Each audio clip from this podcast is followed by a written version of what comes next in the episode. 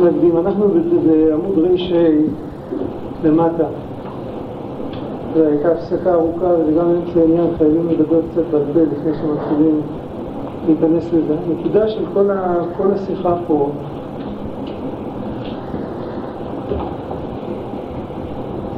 היא מבוססת על, על הרמק בפרדס. הוא מביא את הרמק בפרדס פה, בתוך הספר, אבל לא על זה הוא מבסס. זאת הוא מבסס על קטע אחר ברמק.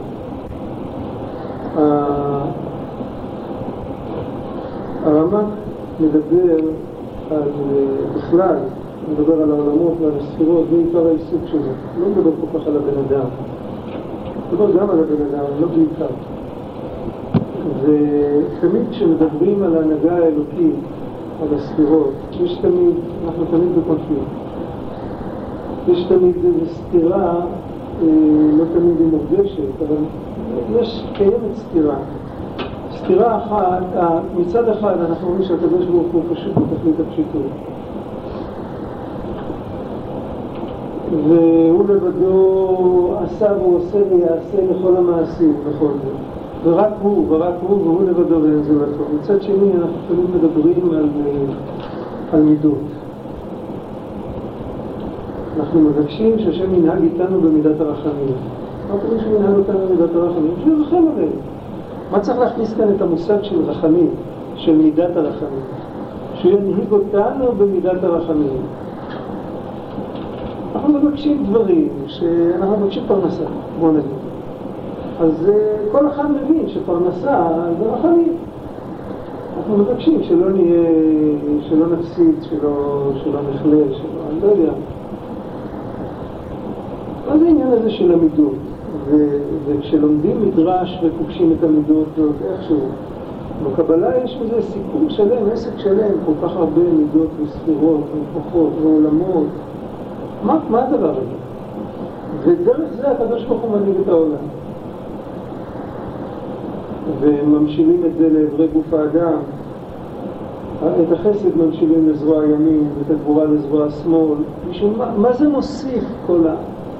מה מוסיפים כל ה... ואחרי כך לא את הכל אומרים, אבל תדע לך, אבל באמת, אז זה רק הוא וחוץ ממנו אין שום דבר, הוא פשוט בתחתית התפילה. בשביל מה כל הסיפור הזה? זה דבר שהוא לא מובן כל כך.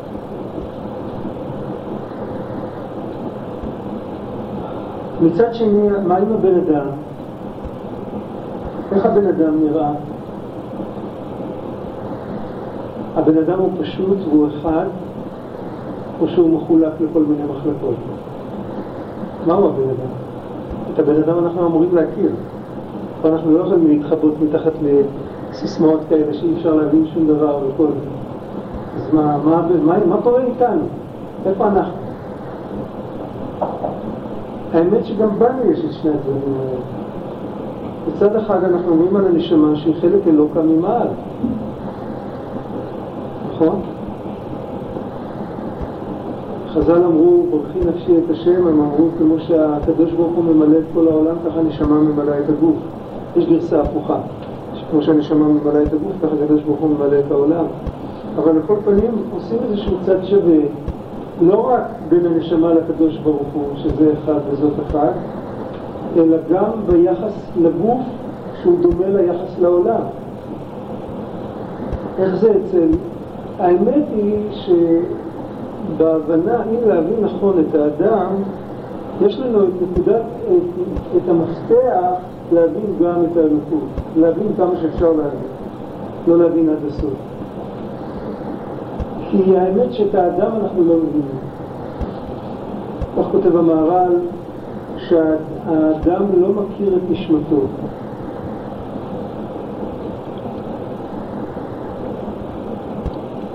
הוא לפעמים אפילו לא רק שהוא לא מכיר את נשמתו, אלא זה נשמע קצת אה, מוזר. האדם איננו מכיר את ההכרה שלו. זה נשמע מוזר, אבל ההכרה שלו ניתנה לו בשביל להכיר דברים שהם מתחתיה, אבל לא בשביל להכיר את עצמה. אם נאמר, נדבר במילים יותר פשוטות, בן אדם עם השכל שלו לא תמיד יכול להבין מה זה השכל שלו. עם השכל, בעזרת השכל הוא יכול לחשב, יכול לתכנן, אבל הוא לא יכול להבין מה, אומר, מה זה שכל. ראית פעם שכל שיכול להסביר מה זה שכל? אתה יכול להסביר מה הפונקציות של שכל. בקדמונים כתוב שידיעת הדבר כמו שהוא זה הפונקציה של השכל. להבין את הדבר בצורה מדויקת, בלי, בלי לעזות, בלי לפנטז. אבל מה זה, זה התפקיד של השכל, מה זה השכל עצמו? אנחנו לא יודעים. וזה כבר כוח שמתלבש במוח. זה כבר כוח פרטי, זה כבר שכל. שכל זה אומר שזה שכל, וזה לא ראייה, וזה לא הליכה. זה כבר משהו מוגדר, אנחנו כבר יכולים להגדיר אותו, ולמרות זאת אנחנו עדיין לא מבינים. כל שכן בקל וחומר, אם נשאל מה זה בן אדם, או אם בן אדם ישאל את עצמו מי אני, זה מאוד קשה. כי כל התשובות על מי אני זה תשובות שהאני נותן, אבל הוא לא נותן את האני, הוא נותן רעיונות. אבל האני הוא המקור של הרעיונות, אבל זה לא. זאת אומרת, אנחנו משלימים עם זה שאת הדברים כשלעצמם אנחנו לא מבינים. אנחנו חייבים להשלים את זה, אחרת תשתגע. כל שכן וקל וחומר בורא הכל, אין לנו שום דרך איך להשיג אותו. אפילו אם היינו משיגים את עצמנו, היינו אפילו משיגים את כל העולמות העליונים. אפילו העולמות העליונים עצמם לא משיגים אותו, זה מחשבה תפיסה. אף על פי כן, למרות שאמרנו שאנחנו לא משיגים את האדם, אבל אנחנו יכולים להשיג את מעשה האדם. אני רואה בן אדם חופר בור, אני יכול להבין מה הוא רוצה לעשות שם. תלוי מה מלאכתו, כן? אבל אני יכול לנחש, את מעשה האדם אני יכול להבין. זה לא נפלא ממנו. זאת אומרת שיש באדם מערכת אחת שאותה אני יכול להבין, ויש את האדם עצמו שאני לא יכול להבין.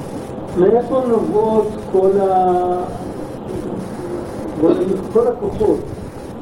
כל, כוח שיש לאדם, מאין הוא נובע? מהיכן נובעים הכוחות? מאיפה הם באים? אל תגידו לי שזה בא מהשמיים, זה הכל בא מהשמיים. אבל הכוחות של הבן אדם הפרטי הזה, של אותו ראובן, של אותו שמעון, הכוחות שלו, זה שיכול ללכת ארבע אמות ברשות הרבים, מאיפה זה מתחיל? מאיפה זה, מאיפה זה מגיע אליו? להכרה שלו, לגוף שלו. מהרצון, הרצון מפעיל אותה. הרצון לא, הוא לא המקור. המקור זה הנפש בעצמה. בעל הרצון. זאת אומרת שהנפש עצמה, למרות שהיא פשוטה לגמרי, היא אחדותית, היא אינסופית, היא חלק אלוקה, אף על פי כן נובעים ממנה כוחות שכל כוח יש לו את הניואנס הפרטי שלו, יש לו את האפיון שלו, לא דומה אחד לשני, ולא יכולים להחליף אותו. לא שמעתי. הנשמה, הנפש האלוקית היא חלק אלוקה ממנו. ועכשיו אנחנו מדברים על יהודי, בפרק, הוא לא, הוא לא מתפרס, זה הקדמה למה שנקרא, הוא לא מתפרס עכשיו על כל האנושות, והוא לא מתפרס, הוא מביא אחר כך דוגמאות של דומן צומח החי מדבר, אבל בעיקרון כרגע הוא מדבר אלינו. יהודי יש בו, זה, זה הסיפור של קנאת המלאכים, שהם רצו את התורה, הם לא רצו שאנחנו נקבל אותה. ליהודי יש משהו שהוא לא, לא צריך לקנות באף אחד, יש לו חלק אלוקה. זה אין לעולם הכי עליון. והחלק אלוקה הזה הוא לגמרי למעלה מהשגה, לגמרי. וממנו נובעים כל הכוחות. כמובן שיש לכל אחד מאיתנו נפש בעמים, שהיא באה מהקליפה, וגם אצלה יש כוחות. אבל שם זה פחות פלא, זה נפש יותר נמוכה. היא לא אינסופית, היא לא כל כך מופשטת. אבל כשמדברים על הנשמה האלוקית, שממנה נובעים כוחות. כל כוח שיש לאדם מצד הנפש הבעמית, יש לו כוח מקביל מצד הנפש, הנפש האלוקית. יש לו ראייה אלוקית ושמיעה אלוקית. כל הכוחות האלה נובעים מתוך המקום הזה. אלא מה?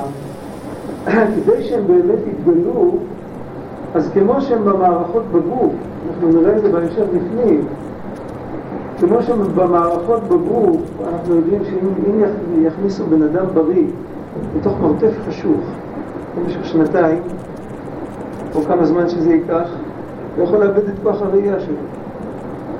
אם לא יהיה שום גירוי בכלי, אז הנפש לא תמשיך לשם את כוח הראייה. או אם יקשרו לו את הידיים ואת הרגליים, הוא יאבד את היכולת ללכת, את היכולת לנוע. ברוחניות זה גם אותו דבר. גם ברוחניות של האדם וגם ברוחניות העליונה הכלי מושך אליו את האור. זוכרים את הסיפור של אלישע?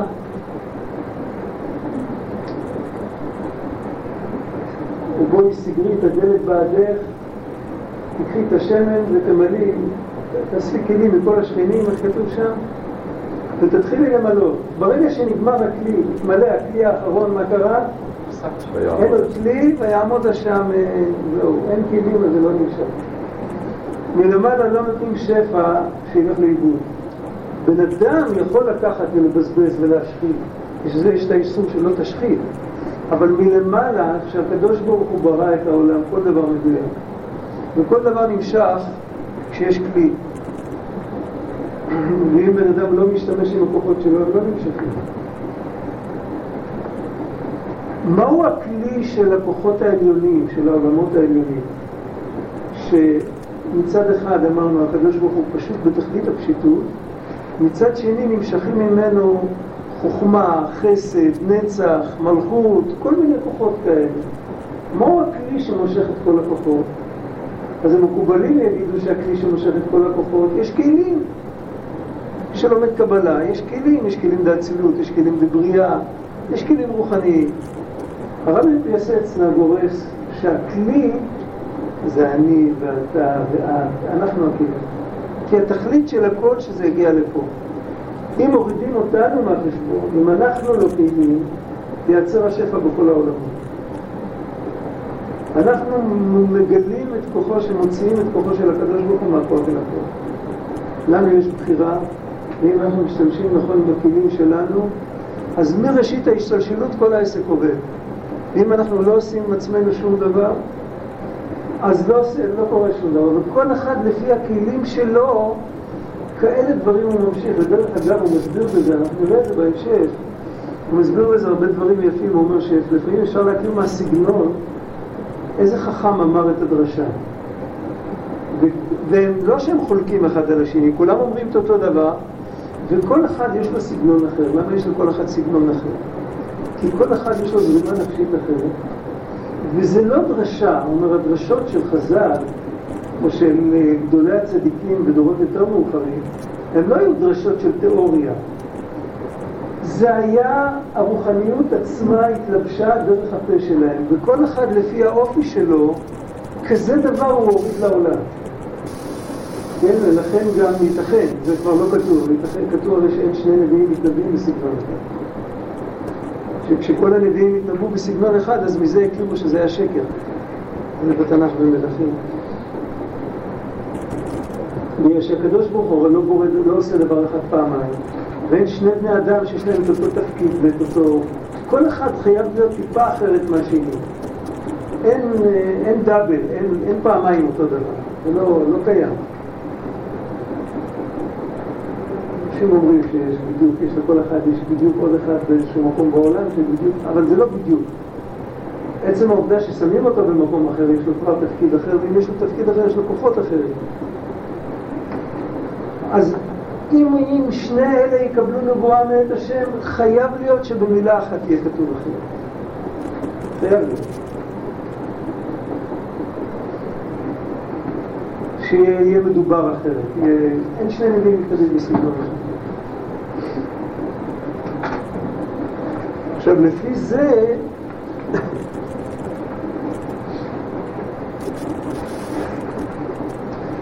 אפשר להבין כשאנחנו מדברים על, על זה שיהודי צריך לעבוד את השם, מה הכוונה לעבוד את השם, מה, מה המשמעות, אז הכל, כל מה שאנחנו מדברים עכשיו זה הקדמה לאיך שהוא יסביר אחר כך. מה המשמעות של עבודת השם. המשמעות של עבודת השם זה להוציא מהכוח אל הפועל את הכוחות שלו, ושעל ידי זה לתת שכביכול גילוי שכינה של הקדוש ברוך הוא יוצא מהכוח אל הפועל. אבל לא רק להיות חד צדדי ולעשות רק uh, מעשים חיצוניים. אפשר, אפשר לתרגל יהדות, אין בעיה. כן, אפשר לתרגל יהדות כמו שמתרגלים כל דבר, אפשר לתרגל יהדות. אבל כל הכוחות הפנימיים של האדם יישארו גנוזים.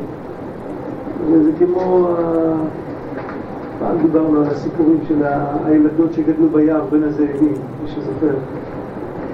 אז אה, זהו, הגיע גיל מסוים שכבר לא יכולנו ללמוד יותר אה, לתפקד כמו בני אדם.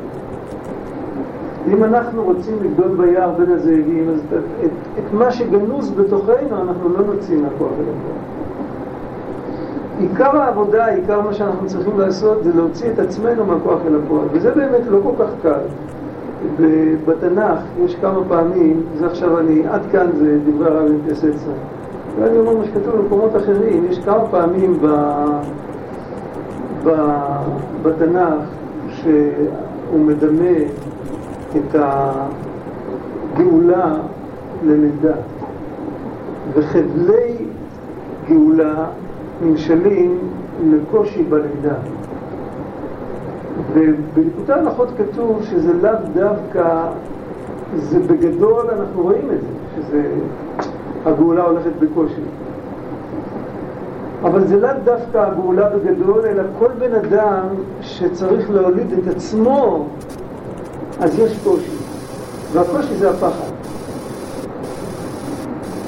אבל אם הוא יודע, אם הוא זוכר שמאחורי הפחד הפחד זה בעצם הרקע של כל, של כל ה... לא יודע איך להגיד, שכל מה שאנחנו נתקעים, הרקע של כל מה שאנחנו נתקעים, של כל הבלבולים שלנו זה הפחד. הרקע של הפחד הוא משהו נהדר. רק למה קיבלנו את הפחד? כי הוא מסביר את זה, יש זה כתוב בעוד כמה מקומות. הוא, אה,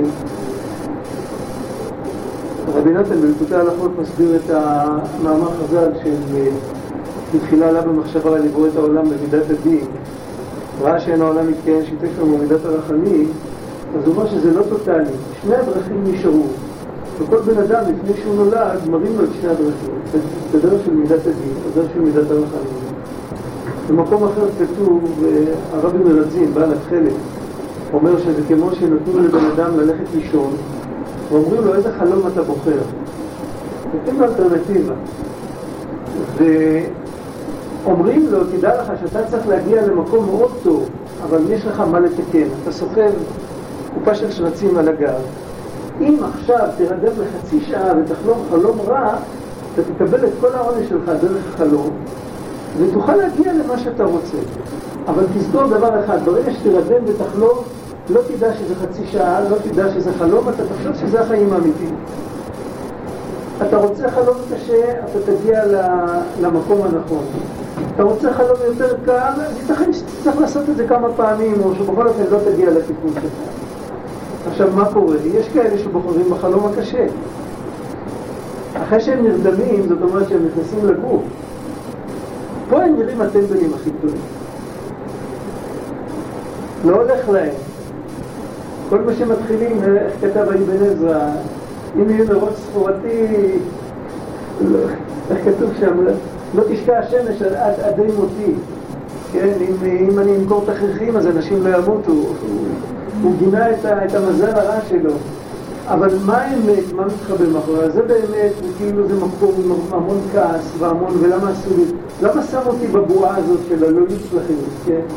הבועה הזאת של הלא יצלחות זה בעצם הבועה של כל העולם כולו, זה הבועה של החלל הפנוי שקדם להשתלשלות. זה בועה שלא יצלחות. אם היינו מצלחים, היינו רואים את הקדוש ברוך הוא בכל פינה. יש לנו, אנחנו, אנחנו לא, אנחנו לא מצלחים. אבל מה יש מאחורי הבועה הזאת? מאחורי הבועה הזאת מתחבא התיקון האמיתי. הרקע של הרקע, הרקע של הכל זה החושך. אם יכבו את השמש, יהיה חושך. אבל הרקע של החושך זה האור שנברא בששת הימים, או, או האור אינסוף, בוא נאמר, האור ש, ש, שהוא מופיע ראשון לפני החושך, לפני ה"וירא ויהי בוקר". כן, החומש מתחיל עם "וירא ויהי בוקר", אבל לפני זה מה כתוב? "ויאמר אלוקים יהי אור". עוד לפני שכתוב הערב הראשון, כתוב "ויאמר אלוקים יהי אור". אבל בהתחלה כתוב עוד פעם חושך. כתוב "וארץ את התוהו ורוח אלוקים וחושך על פני תהום כתוב. בקבלה, אבל העץ חיים, הוא מתחיל בלי חושך בכלל. בתחילת הכל היה אור אינסוף ממלא את כל המציאות. ואחר כך, כשעלה ברצונו לברוא את העולמות, הוא סילק את אורו הגדול אל הצד, ונעשה חלל במקום פנוי. זה החושך. אבל מה הרקע של החושך? הרקע של החושך זה קריאת כיוון, זה להראות לנו את האור הגדול שצריך להגיע בסוף. רק אי אפשר להגיע אליו אם לא הולכים לרדד לחצי שעה, או לחמשת אלפים שנה, זה לא משנה לך, או לשבעים שנה, אז תמיד מדברים בכלל או בפרט. והבעיה היא שכשנרדמים שם, אז שוכחים. שוכחים עוד יותר, שוכחים שאני בחרתי את המסלול. רבי נתן כותב שיש צדיקים שבוחרים את המסלול של מידת הדין. ויש כאלה שאומרים לא תודה, אני לא רוצה חלום קשה, אני מוותר על מה שייתנו לי, אני רוצה, אני רוצה שגם בחלום יהיה לי פה. אז הוא נראה אחר כך, הוא נראה פה בעולם הזה, הוא נראה מוצלח, הכל הולך לו, הכל גורם לו. הוא בסדר גמור, לא חסר לו כלום וזה, אבל את, ה, את הדבר שבאמת הוא צריך להגיע אליו הוא הפסיד. עכשיו, יש להשגה הזאת, זאת השגה, השגה שהרבה כותבים עליה, להשגה הזאת יש הגבלה, מה? להשגה הזאת יש הגבלה גדולה, אסור ללכת איתה עד הסוף. כי כל זה מדובר רק לגבי מה שקורה לאדם. אם אנחנו נשב להסתכל, לא מה שקורה לאדם, אלא מה שהאדם עושה ובוחר, שם זה הפוך. מה שבן אדם בוחר זה לא חלק מהחלום של החצי שעה. מה שבן אדם בוחר, על זה נאמר שיפה שעה אחת בתשובה ומעשים טובים בעולם הזה, יותר מכל חיי העולם הבא. זה הפוך. שם החצי שעה היא זה שבונה את הכל. זה הוא מדבר כאן. זה שבן אדם בוחר לגלות את הכוחות שלו, לעבוד את השם, אז הוא משנה את כל המציאות והוא מגלה את האור שקודם לחלל הקדוש. הוא משנה את כל המציאות לטובה. אבל ביחד עם זה עובר עליו כל מיני דברים. יש את מה שהבן אדם בוחר ויש את מה שקורה לו. הוא בוחר בטוב, אבל כל מה שקורה לו יש... ראיתי פעם ספר, לא פתחתי אותו, לא היה לי זמן, ראיתי פעם ספר, למה קורים דברים רעים לאנשים טובים. זה השם של הספר. מה? צדיק ורב. אבל מה התשובה? התשובה היא כי הבן אדם הזה, הבן אדם הוא טוב בבחירה שלו. זה הוא בוחר, אבל לפני שהוא נולד הוא בחר את המסלול הזה של מידת הדין. כמובן שזה שייך ליחידי סגולה. יש כאלה שלא בחרו את המסלול הזה, אלא שפשוט, איך אמרו חז"ל, הראותי את מעשיי וטיפחתי את פרנסתי. לפעמים שבן אדם איך כתב הגאון מווילנה, כתב פעם למישהו, מישהו ביקש ממנו קמע. אז הוא כתב לו מ"י מ"י, הוא קיפל לו את זה ונתן לו כך קמע. אני מסתכל, מה כתוב כאן? שמות קדושים. לא מעשיך יתערבוך, מעשיך ירחקוך. היה הרבי מקוץ, פעם ביקשו ממנו קמע, היה, מחלה, היה מגפה. ביקשו ממנו קמע, התלמידים שלו, העיזו לבקש קמע מהרבי מקוץ. אז הוא כתב, כתב בתוך נייר, הוא כתב ח' ר' ל' ע' ונתן להם, והם לא התהפכו, הם פתחו את זה. הם אחר כך באו ושאלו מה זה, זה שם קדוש, ואמר מה זה, זה חטאנו לפניך וכם עלינו. אז בדרך כלל זה ככה. בדרך כלל זה מעשיך יקרבוך, מעשיך ירחקוך, בדרך כלל אנחנו לא... לא כל דבר שאנחנו חושבים על הראש זה בגלל גלגול קודם או בגלל תיקון הנפש. אתמול פגעתי במי שהיום מישהו פוגע בי, ובדרך כלל זה נורא פשוט. אם זה לא אתמול, אז זה לפני עשר שנים. אבל יש לפעמים שבן אדם רואה שלא הולך לו, בלי קשר להתנהגות שלו. לא הולך לו. אבל צריך לדעת שזה הוא בעצמו בחר את זה. עכשיו איך מטפלים דבר כזה? הוא חתום על זה. הוא בחר. הוא בחר את הדרך, אז מה, מה יכול לעשות? יש עצה. העצה היא כזאת, למה הוא בחר בדרך הקשה? למה הראו לו שאם הוא יבחר בדרך הקשה יהיה לו יותר טוב בסוף? יש לו משהו לתקן. לא סתם ככה, זה לא... לא מטרטרים אנשים סתם בשביל לראות איך הם יחזיקו מעמד, חס ושלום. התיקון יכול להיעשות על ידי תפילה. כי כל התיקון שאיסורים עושים לאדם, בעצם מהו התיקון? מה, למה אם כואב לי זה תיקון? מה ההיגיון? אולי להפך, שיהיה לי טוב זה יהיה תיקון. זה לא נשמע נכון. כשיש לך איסורים זה מתקן אותך. בוא נחזור להיגיון של ילד קטן. מה ההיגיון?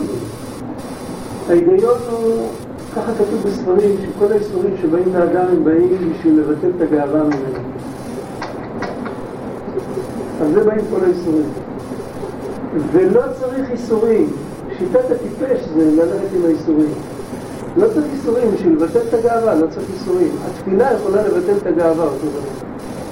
ודאי שאם בן אדם ממלמל את התפילה ולא שם לב מה שכתוב שם, ולא עושה כלום. אבל אם שמים לב מה שכתוב שם, אז התפילה יכולה לבטל את הגאווה יותר טוב מאשר כל דבר אחר. אפילו תפילה 18 פשוטה של יום חול. רק התוכן שלה. ובפרט אם בן אדם מתרגל להתפלל על כל דבר, אז נקבע בליבו ש... שהכל מעשה השם, אין לו על מה להתגאות. איך הוא יכול להתגאות בעולם שאיננו שלו? אז זה פחות או יותר, התמונה היא כזאת, לבחור צריך בתור. וקורה לנו כל מיני דברים, ולא תמיד קורה לנו בדיוק, זה נדיר מאוד שלבן אדם קורה רק מה שהוא רוצה. מאוד מאוד נדיר. בדרך כלל קוראים לנו כל מיני דברים שאנחנו בכלל לא רוצים להם, לא חלמנו עליהם. זה מפתיע אותנו, וזה מביך אותנו, וזה עושה לנו דברים לא טובים. צריך לזכור שזה אנחנו בחרנו בזה ושזה לטובתנו, זה דבר ראשון. זה כבר מרגיע את הבן אדם. אותו דבר במישור הגדול כשיש גלות. אז הנה אברהם אבינו בחר את הגלות במקום הגיהנום. כך כתוב במדרש. אברהם זה כמו לפני תחילת התהליך, הוא רואה את התהליך עד הסוף, מראים לו שני דרכים, והוא בוחר באחד מהם. אנחנו בתוכו, אנחנו לא רואים, לא זוכרים, לא יודעים מה אברהם, לא יודעים את כלום, אנחנו לא יכולים לסבול. ואותו דבר כל השתלשלות העולמות, לזכור שהוא מתחת זרועות עולם. השורש הראשון של הכל זה הרצון של הקדוש ברוך הוא להיטיב איתנו.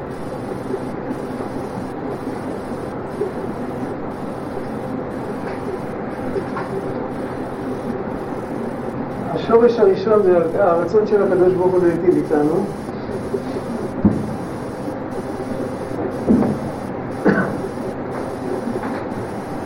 זה, זה דבר אחד. ודבר שני שצריך לזכור שעם תפילה אפשר לתקן. שעם תפילה אפשר לתקן. אבל עם זה שעושים חשבונות, מתחשבנים וכועסים, ולמה השם עושה לי את זה, אז uh, זה פשוט לא מבינים את העניין. ובגלל שנרדמנו ושכחנו את ההתחלה, אנחנו לא רואים את הסוף. זה פחות או יותר העניין. עכשיו, אנחנו פה ברשע למטה, הוא שאל שאלה, הוא שאל שאלה מקטע אחר אצל הרמ"א, אצל רב משה קורדוברו, הוא שאל סתירה בתוך, בתוך לשונו של, של הרמ"א, הוא כותב, בדיוק את הסתירה שאיתה התחלנו את השיעור, הוא כותב שלמעלה אין ימין ושמאל,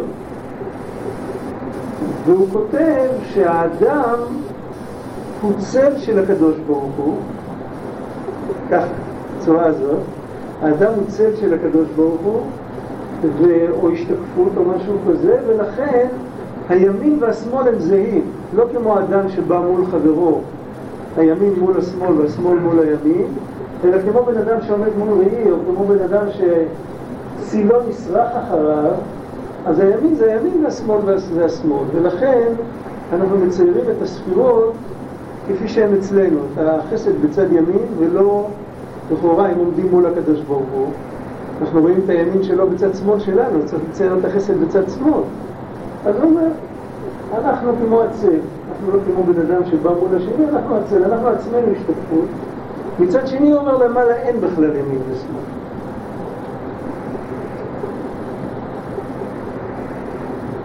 זה סתירה, זה סתירה באותו קטע, זה לא סתירה מספר לספר. באותו מקום הוא כותב את שניהם. עכשיו כאן הוא מתחיל דיון ארוך בשביל להסביר, אבל אנחנו כבר ראינו את זה, היום דיברנו על זה. באמת אין ימין ושמאל.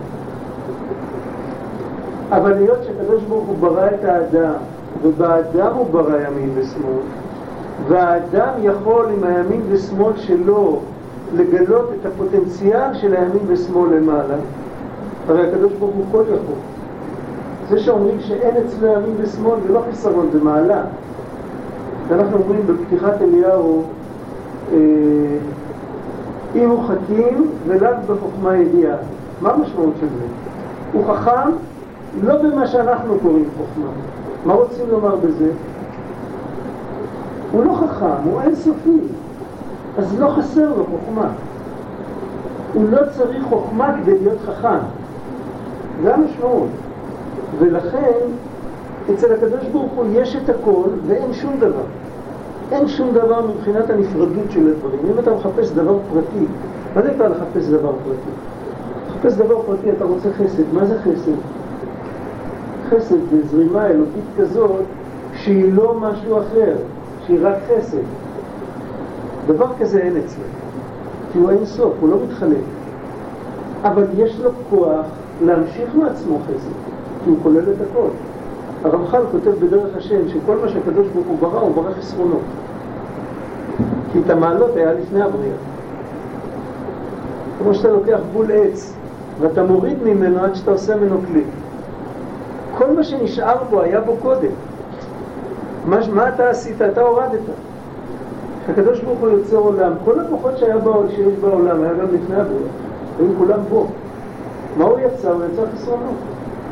זה העומק של הסיפור של בנורת החסרונות של רבי נחמן. שאם יודעים את החסרונות, יודעים את המהות של הדבר.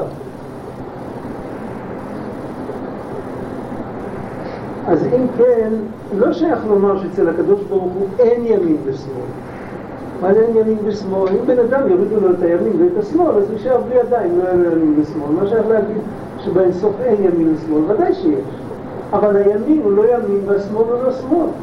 והכל אינסופי. אבל היות שהשם יתברך ברא את האדם למטה, והאדם יהיה בו ימין ושמאל, כי ככה עליו רצונו יתברך.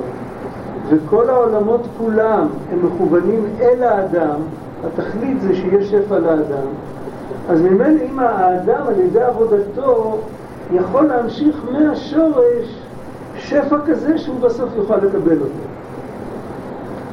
אז וזה הולך בהדרגה, אז בהתחלה מופיע הימין והשמאל, איך שזה למעלה, בספירות העליונות.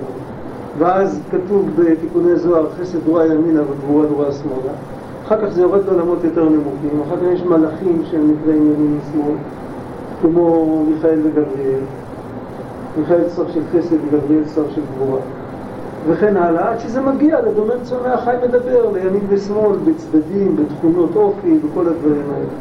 אבל את הכל, הכל בזכות האדם ואת הכל גורם האדם. ואם בני אדם, אם לא בריתי יומם ולילה, חוקות שמיים וארץ לא שמתי. חוקות שמיים וארץ זה ימין ושמאל, קדימה אחורה, מעלה מטה, עבר ועתיד, זה חוקות שמיים וארץ, כל העומקים של ספר יצירה. ואם לא בריתי יומם ולילה, אם האדם לא יעשה את מה שמוטל עליו, אז חוקות שמיים וארץ לא שמתי.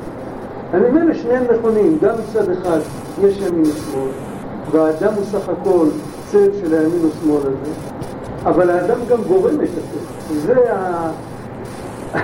הרמ"א כותב בלשון שלו שהאדם הוא צל של הימין ושמאל שלמעלה.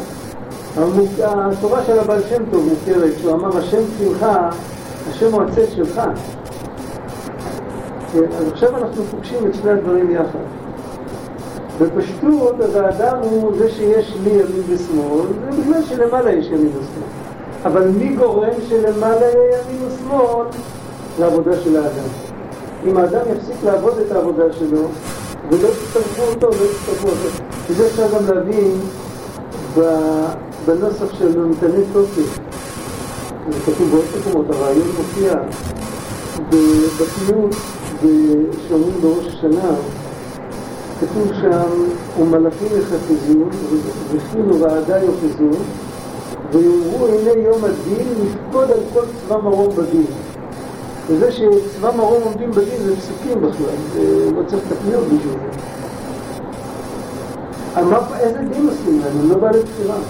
מה הם פוחדים מהדין? וכאילו הם יעשו להם דין, מה היא... ככה. לחם אור מאומן שעשני. איך שאני, איך שברור, כי ככה אני, קיימים לעד לעולם. חוק נתן ולא יעבור. מה אפשר לבוא אליהם בטענות? מה הם פוחדים? הפחד שלהם הוא שבני אדם לא יזכו בדין. כשבני אדם לא יזכו בדין, אז גם אותם לא עושים. אז הכל מתבטא.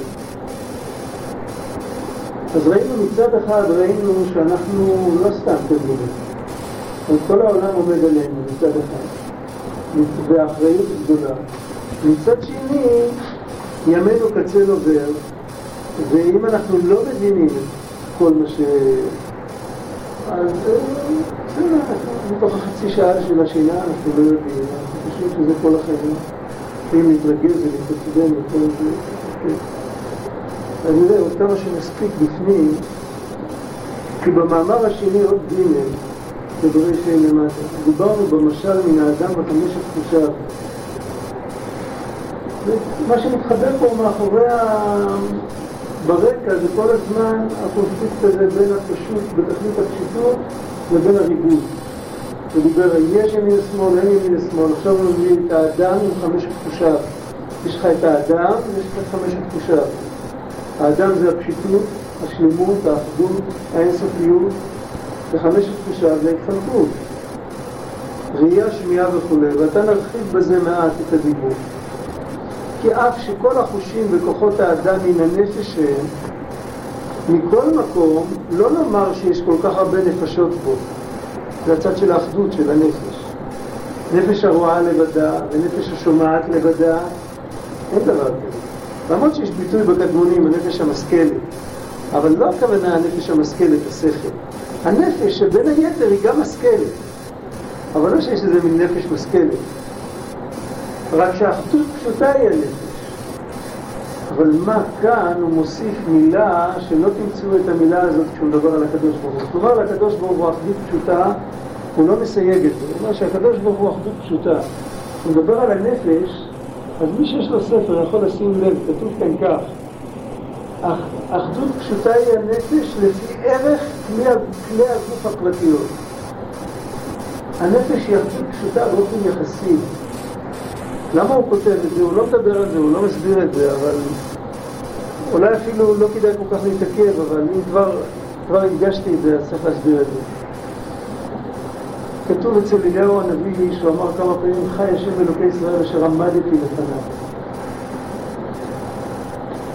בדרך כלל מסבירים אשר עמדתי לפניו לפני שנולדתי. אז מה זה נקרא אשר עמדתי לפניו? מה זה עמידה? עמידה זה כוח. זה לא פשיטות של הנפש. אפשר לעמוד, אפשר לשבת, צדיקים יושבים, ועטרותיהם בראשיהם נהנים מזיל השכינה. אה, צדיקים אוהבים את השם גם בגן עדן, לא רק פה, נשמות. לומדים תורה, יש להם השגות עליונות, יש מטיפתא דרקיע. מכל הדברים האלה משמע, גם בתנ"ך וגם בדברי חז"ל, שגם הנשמה בלי הגוף בכלל או לפני הלידה או אחרי המוות, יש מערכת שלמה של כוחות. זה לא שהמערכת מתחילה מהגוף, כשהוא מתאר כאן בעמוד הזה, אז יש נפש, ויש לה חיים, והחיים האלה מתבטאים דרך העיניים בצורת ראייה, ודרך האוזניים בצורת שמיעה. זה מאוד נעים להגיד ככה, ממש, זה מתבקש כאילו, זה הכי פשוט.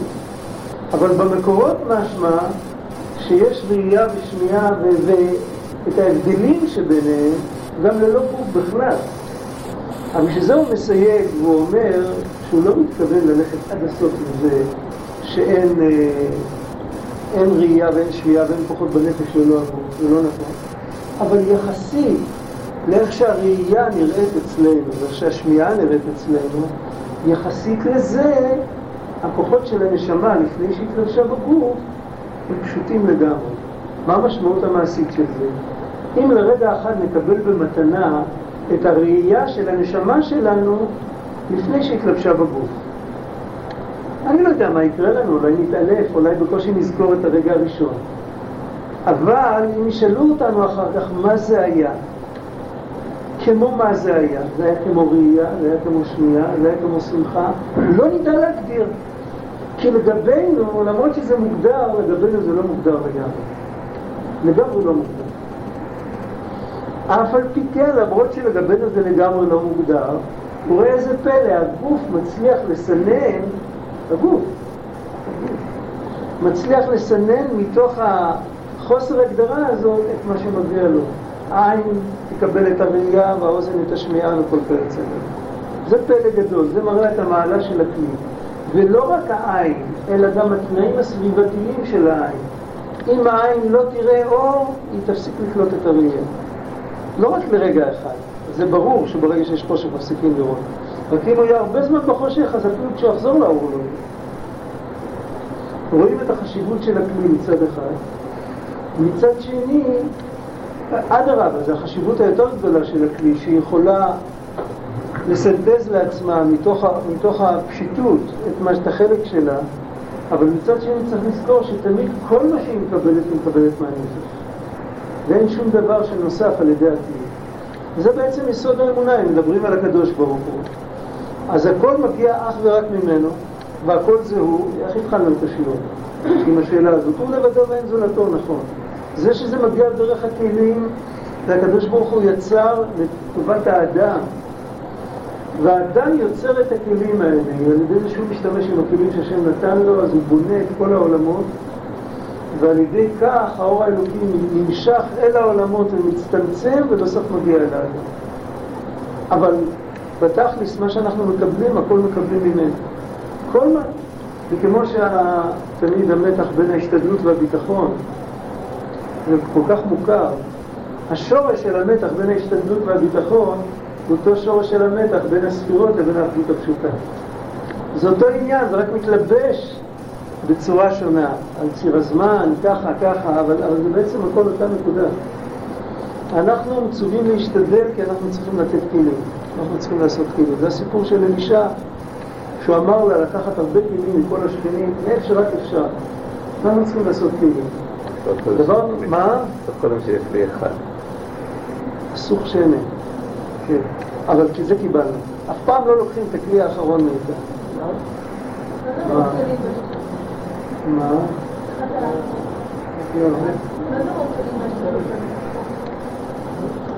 לגלות את הכוחות שלנו, לא לשבת כמו, יש האדמו"ר הרייץ בחב"ד, הוא כתב פעם על הסיפור של רבי עקיבא, שהוא ראה את המים מטפטפים על האבן, ומזה הוא התחיל להשתדל ללמוד וכל זה.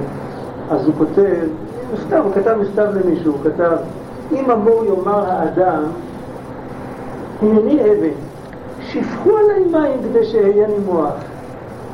לא יפעל מאומה. זה הנקודה.